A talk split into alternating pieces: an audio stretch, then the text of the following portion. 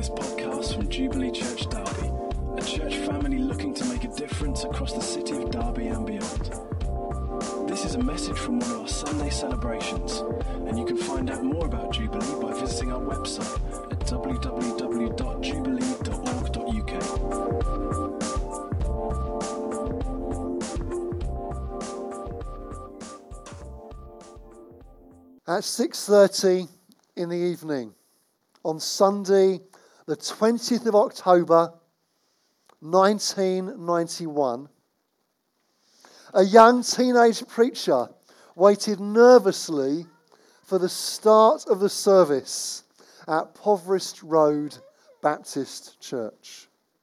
It was his very first preaching engagements, having been berated into agreeing to preach by the enthusiasm of the resident minister. The 19 year old turned up appropriately dressed in his best or only suit, with his family who had turned up to observe this rather momentous occasion. They all stood and joined the small, rather elderly congregation in singing the opening hymn, Praise My Soul, the King of Heaven, number 23 in the Baptist hymn book. His friend led the service he had planned, and after some prayers, other songs, the offering, and the reading, the congregation stood once again for the hymn before the sermon, this time number 588 in Songs and Hymns of Fellowship. We rest on thee, our shield and defender. Now the young preacher was really very nervous. Whose idea was this? Why on earth did he agree to it? Never again, he thought, would he make the mistake of saying yes to this sort of invitation. As the congregation sat, he walked up to the pulpit and began his address. This evening's message, he began, is from Acts chapter 3, verses 1 to 10. As the sermon closed, he introduced the final hymn. Number 491 from the Baptist hymn book Trust and Obey, where there's no other way to be happy in Jesus but to trust and obey. He gave the benediction, stepped down from the pulpit, and praise God, the ordeal was finally over. As you may have guessed, that young preacher was me. This is the order of service, as it was. It's on a typewriter. For the younger members of the congregation, Adam will now explain what a typewriter is. It's like a computer, but you can't erase it. And it doesn't lose stuff. This is the sermon that was preached. How about that? This has survived the clearing out of my wife at home and the clearing out of Mr. Batten in the church office. to survive one is good, to survive two is quite miraculous. My very first ever preach was from Acts chapter 3. And in our series this morning, we have got to that very same passage in Acts chapter 3. I had contemplated just using my original notes, seeing if you noticed. I don't think any of you were there. Um, and, you know, seeing if we uh, just preach the same thing. But I decided on balance that wouldn't be a good thing. Oh, boo hiss. Maybe another time. I thought it would be better if I started afresh and seeing what God had for us in, in this season. And as for the thought of preaching in jeans and a casual shirt, goodness me, shock and horror. How times have thankfully changed. Times may have changed, typewriters may have gone, but the Word of God stays the same. Amen, indeed. So if you have your copy with you, perhaps you would like to turn with me to Acts chapter 3.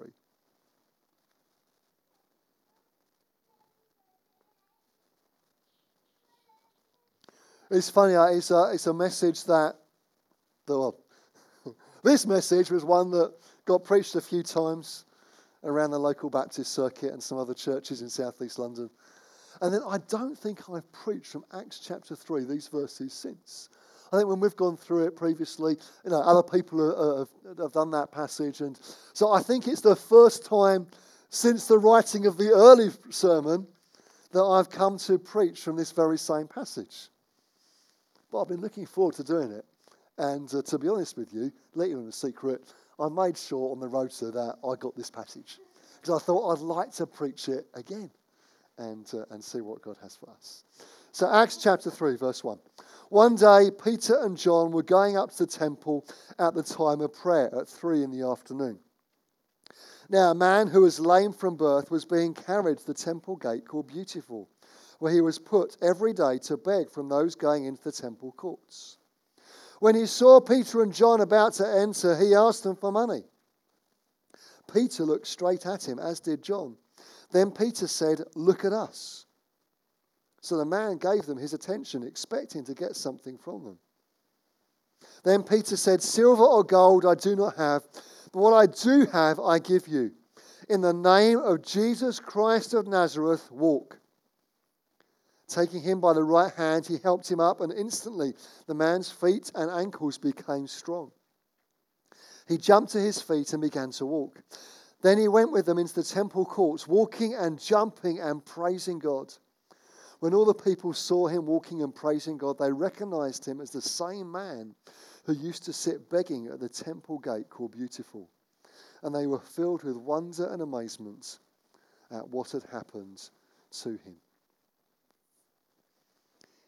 If you are of a certain age and were in church in that era, you may remember a song of this passage as well, where he went walking and leaping and praising God, walking and leaping and praising God. Name of Jesus Christ of Nazareth, rise up and walk. There you go. Thank you for that, Steve. I appreciate your help on that.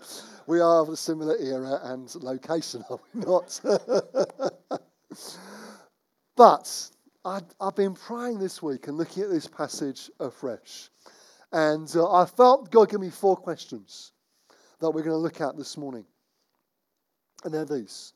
And if you're making notes, I want to encourage you to write these down. In fact, if you're not making notes, I would suggest that you do and you write these questions down because uh, I feel that they're ones to consider. I'm going to give you some answers this morning, but they're questions that I feel that God has for us at the moment as we look at this passage. And life groups, I'd love for you to look at this this week and to discuss these questions uh, as you meet. Discuss them, pray about them, see how God might challenge you. As for us this morning, we'll see what Scripture is teaching us and how we might answer these questions in a godly and biblical way. So there are these. Number one, where have you settled? Where have you settled? Number two, what do you have? What do you have? Number three, how do you walk? How do you walk? And number four, what will you do? What will you do? So, where have you settled? What do you have? How do you walk? And what will you do? Let's pray. Father, we thank you for your word to us. We thank you for what we have recorded in Scripture. Uh, and we pray now as we look at this passage together, we consider this occasion of Peter and John meeting with this uh, lame man. We say, God, would you come and be our teacher now by your Spirit, please?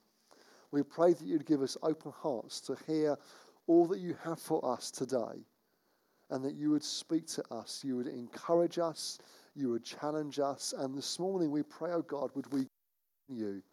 We ask it in Jesus' name. Amen. Amen. So, question one Where have you settled? Where have you settled? In the account we've read here in Acts, we have a man who's been crippled from birth, being carried to the temple gate called Beautiful. Luke tells us that he was taken here every day so that he could beg and ask people for money as they entered the temple courts. And we find that on this occasion, Peter and John are going up to the temple at the time of prayer at three in the afternoon. Now, clearly, this is a calculated decision on the part of the guy who is crippled. Where is he most likely to find a whole bunch of people who might be generous with the resources that they have, who might be able to help him and give him some money? His disability was not only preventing him from working, but also from even entering the temple courts. So here he is, hoping to prevail upon the conscience of some good hearted religious folk of Jerusalem. He had settled outside the community of faith, outside the very place where he could find healing. And we find him asking for something here. An older translation has him asking for alms, i.e., charitable donations that were given to the poor. If you've heard this, heard this you know, passage preached on before, you will have heard it said he was asking for alms but was given legs. Oh, come on, I was expecting more than that. I'm sorry. You know, I'd, I, was, you know, I'd thought about that for some time. so he was asking for money. He, he was begging, he, he was asking the people as they were going into the temple that they might be a support to him. But do you notice he's not asking for his situation to be radically changed? He's not looking for total transformation. He's not asking for healing. His expectation is only that he might be given some money in order to be able to eat and look after himself. I would say he's settled.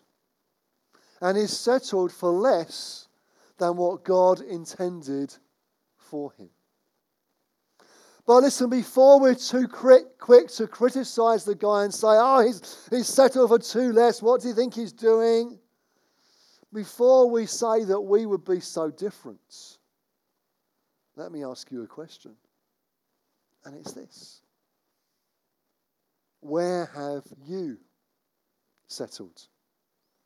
This guy had settled for the wrong thing in the wrong place. But, friends, are we really any different sometimes?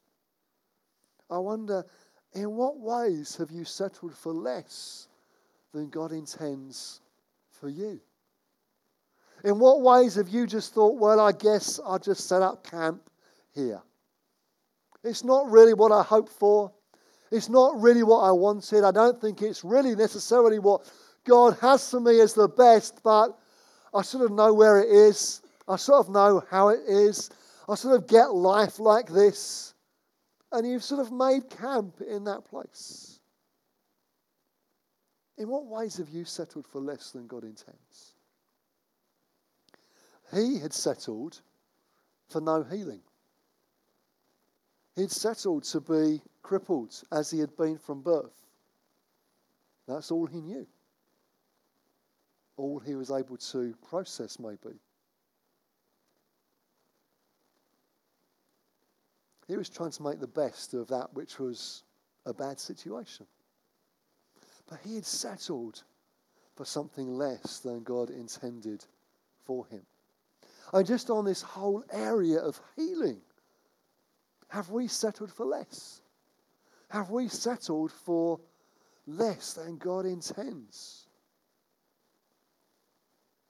Maybe you're not crippled. Maybe you're not unable to walk like he was. But listen, are you experiencing the power of God to heal those who are sick in your world? Do you know the vibrant healing power of the Lord Jesus Christ available to heal those who are around you? Is this something that you are ministering in, something that you know about? You know, as you read through the New Testament, time and time again, we find Jesus healing the sick. We find the disciples healing the sick. We find the early church bringing healing to those who so desperately needed it. What's our experience? I wonder, friends, have we settled for less than God intends? Have you perhaps got comfortable in your Christian life, settled but not pushing on for more, that which God has for you? Have you perhaps settled to see the poor and the vulnerable in our society treated as outcasts? Have you settled saying, but that's just the way it is? There will always be the homeless among us. There will always be the poor and the needy. That's just how it is. Have you settled? Have you settled saying, you know what, we just seem to live in a culture that isn't very responsive to the gospel. Not many people seem to get saved these days. That's just how it is, really. Have you settled for that? Have you settled for these things? You know what, this morning I want to say, let's not settle. Let's not settle for anything less than we read about in this book. Because I don't know about you, but I read it and think, wow, what must it have been like then? Jesus looks at it and says, Wow, what could it be like now? You know, friends, we so easily settle for less than God has for us. I want to challenge us this morning. I want to challenge myself and challenge you, saying, Do not settle for less than God intends. Sometimes we settle because we don't think there's any other option. I guess that was true for the lame man. In his paradigm, in his world, there was probably no other option available to him as he saw it. I doubt if he even realized that healing was an option or a possibility for him. Maybe he'd heard of Jesus. We're told that he was taken here every day. So maybe he'd heard of Jesus. Maybe he thought, it's too late. He's not around anymore. Don't settle assuming there's no other option, no other possibility. Now, the world is not changed by people who settle. The world is changed by pioneers who say, it's not okay. It's not what I see here. It's not what I read about. It's not what God says to us. And I want to see something different. And no matter what your previous experience, no matter what the culture might say to us, no matter what your, what your history might say to you, I want to say this morning what does God's word say to us? What does this book say? What would God say to us this morning? Where have you settled? Where have you settled? My second question is this What do you have? What do you have? You notice as you read through the passage here that the lame man asks Peter and John for money. He knew what he wanted, or at least he thought he knew what he wanted. he wanted cash, he wanted to be able to live and eat. But Peter and John were clear that this was not something that they had. Silver and gold I have none. They didn't go on to sing, but the, the, you know, the idea is the same. It's like, no, I'm sorry, have no money. Can't help you there. Can't answer your request. Can't provide for you in that way. However, and this is the important bit, whilst they didn't have what he asked for, they did have what he didn't ask for. And they did have exactly what he needed, even though he didn't know it. See, they were totally confident in God's ability to bring healing to this man, weren't they? There wasn't any doubt about it. There wasn't any discussion about, well, should we pray for the guy? Well, I'm not sure, really. How do you think he really wants to be healed? Well, I don't know. Should we give it a go? Well, I don't know. What's his level of faith? There was no conversation about that. It seems it was quite clear, quite, quite, quite straightforward. Silver and gold, I haven't got any money, but listen, what I have, I give to you. They knew exactly what they had. They knew that they had a relationship with the living Lord Jesus Christ. And it was this relationship that gave them confidence to say what they did. They knew what they had. So, friends, the question for us this morning is this Do you know what you have? Do you really know what you have? In John 6, we read about one occasion where people were starting, or some people were starting to desert, desert Jesus. And this is recorded for us, John 6, 67. Jesus says, You don't want to leave too, do you? He asked the twelve. Simon Peter answered him, Lord, to whom shall we go? You have the words of eternal life.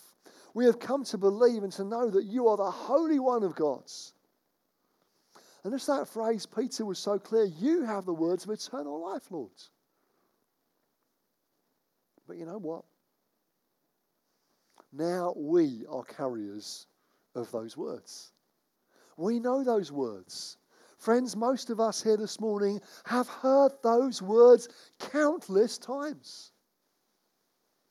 Many of us here this morning have sat in churches like this or others and heard similar words over many years. We know about the words of life, we've heard them. We may have even communicated them ourselves. We know about the good news of the gospel. But do we really know what we have? Do we really live in the good of it and bring it to those around us? So you now have the ability to share this wonderful good news message with people around you, to communicate God's love, His grace, and to bring hope to people. You are a carrier of hope.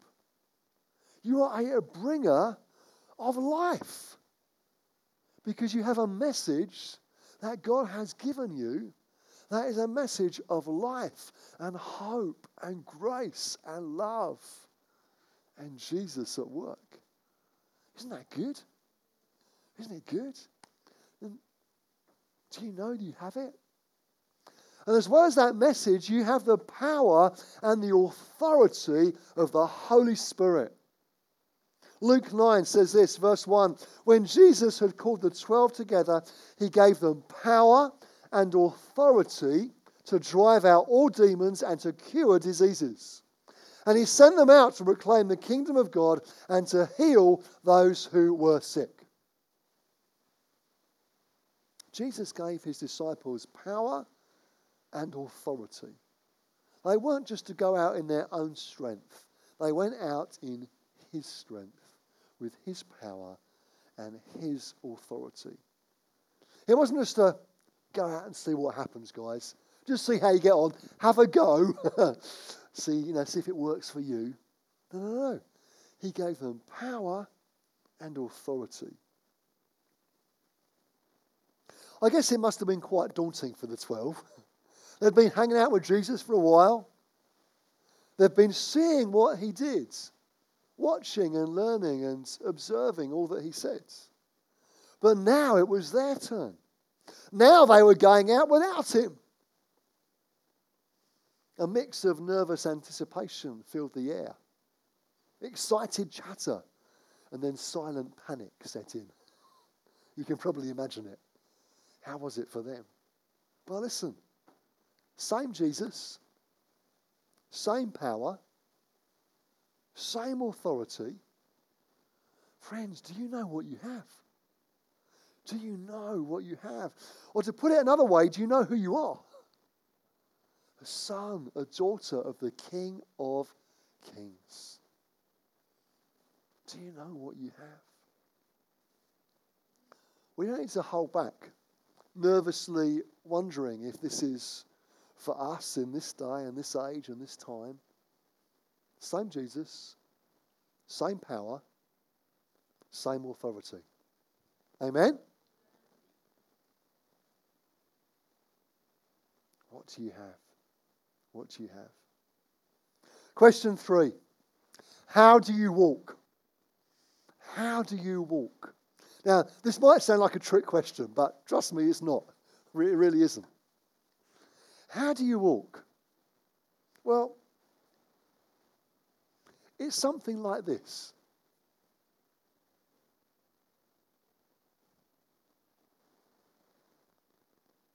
This is profound, isn't it? Aren't you glad you got up for this? How do you walk? It's something like this. You take a step, you put one foot in front of the other, and you walk. Most of you have been doing that from birth. Some of you have had periods of time, like Jonathan at the moment, where you have some, some help with that, and maybe a bit of a limp along the way. I've had plenty of knee surgery. I had to learn to walk again having some, some quite considerable time in plaster and uh, with operations. I had to literally learn what to do and learn to put one foot in front of the other. Oh, I wonder if it'll work. I wonder if it'll take my weight. Uh, can I do it? I can. And oh, I can walk again. How do you walk? You have to take a step. No step, no walk. If a bird wants to learn to fly, how does it do it? It doesn't do it by sitting around in a nest thinking, I'm flying now. No, you're not. You're in a nest. How does it know if it can fly? How does it learn to fly, in fact? It learns by getting out of a nest. Or actually, to be, more, to be more accurate about it, very often it learns by its parent pushing it out of the nest. And boy, then does it learn to fly. Because it has to. Do you remember Peter and Jesus walking towards the boat on the water? Peter's like, hey, can I do that? Jesus is like, yeah, you come. What did Peter do to walk on the water? He had to take a step. He had to get out of the boat. He never knew if he was just sitting in a boat whether he could do it or not. He had to get out of the boat. If you're crippled and want to walk, You've got to take a step. If you want to see sick people healed, you've got to pray for some sick people.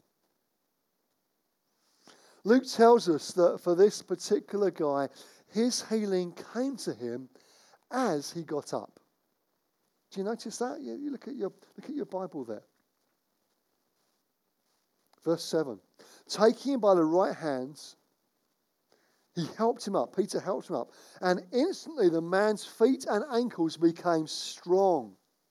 He jumped to his feet and began to walk. But you notice he had to take a step first. He had to put his faith into action. He had to do something.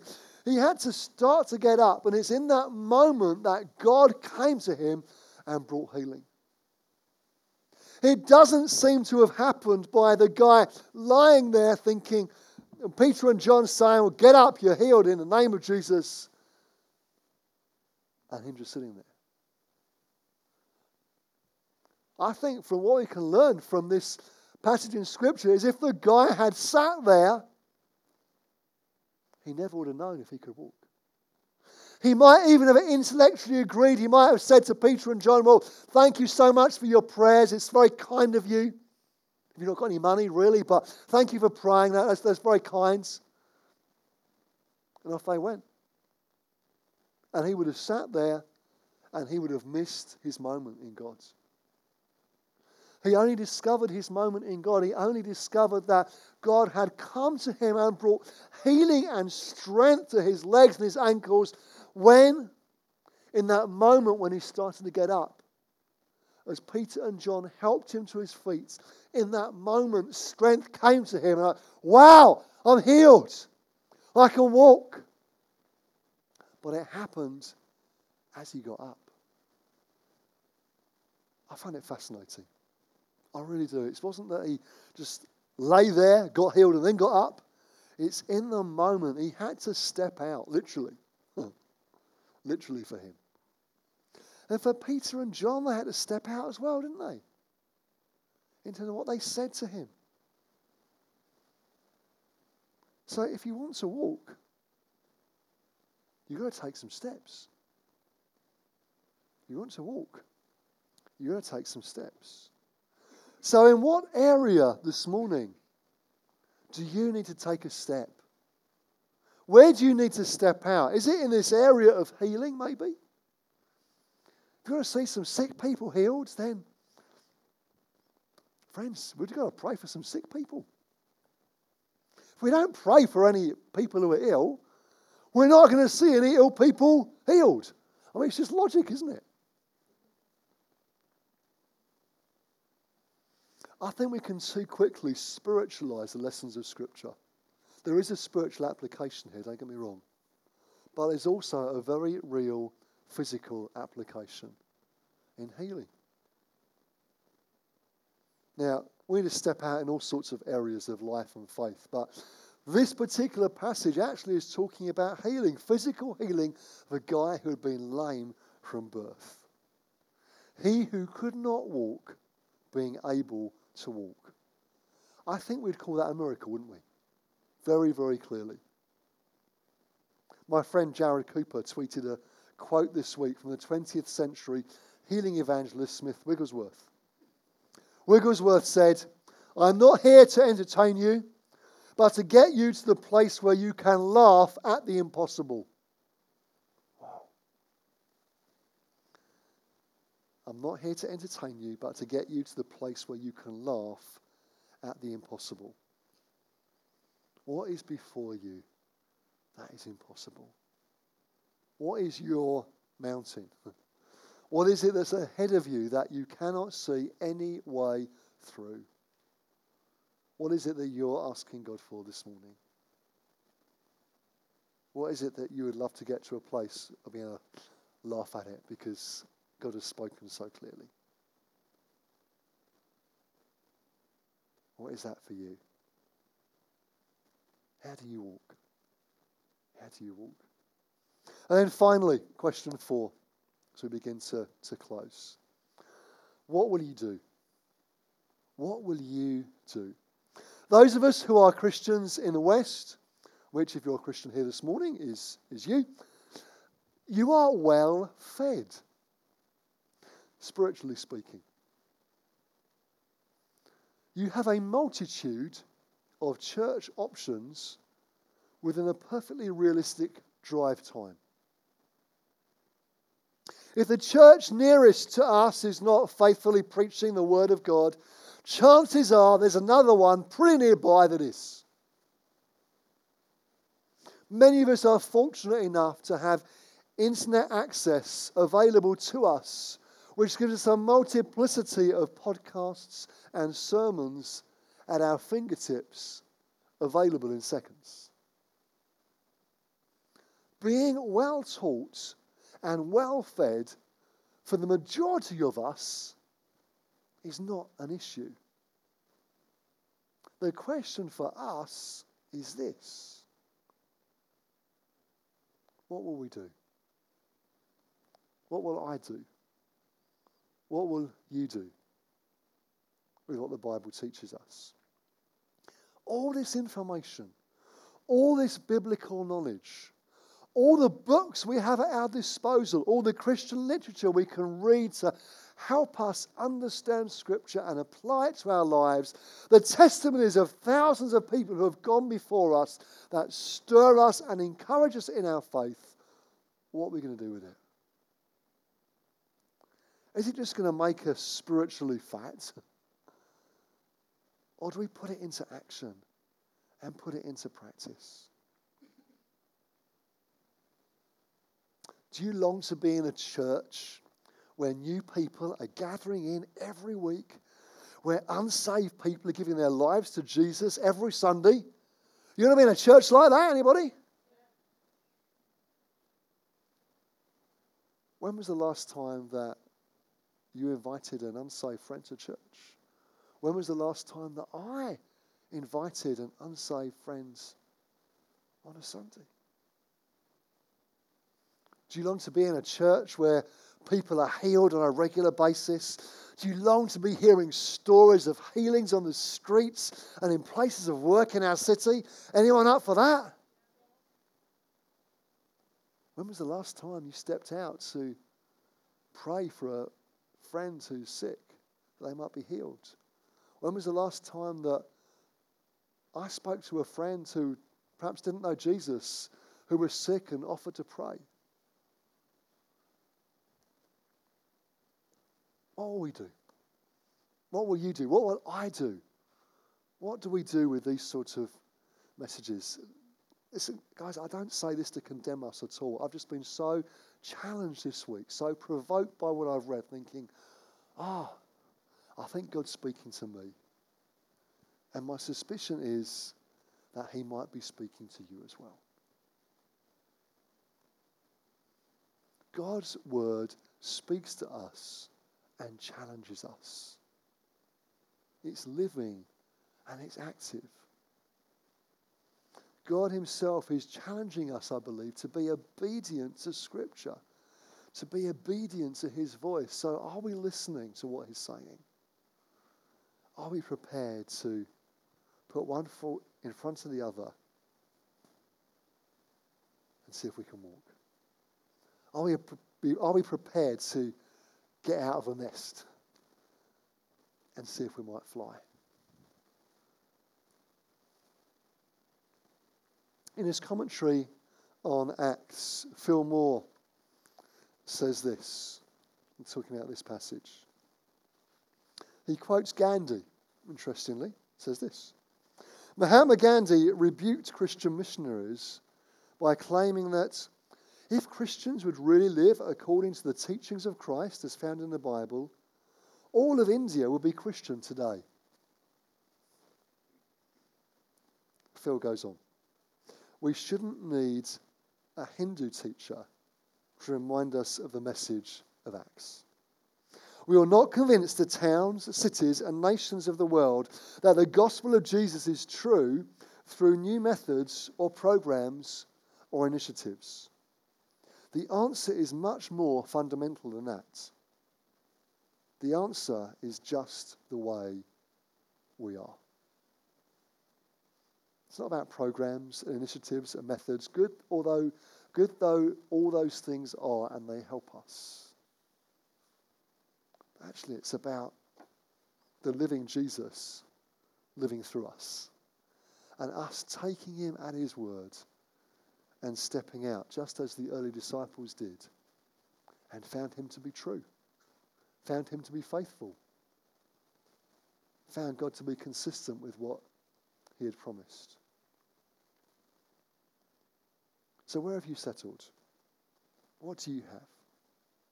How do you walk? And what will you do? Can we stand together? If the band could come back up, please, we're going to pray. And I was thinking and praying about how to wrap up this message.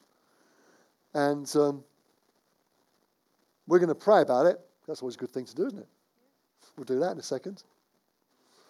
But I thought, well, I can't preach a message about healing, challenge us about healing, and then not offer to pray for the sick. Because that would be a bit crazy, wouldn't it? So I'm going to pray in a moment.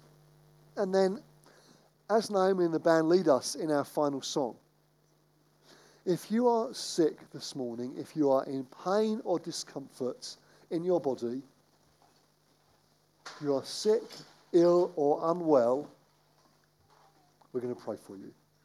We're going to pray that God heals. Is that okay?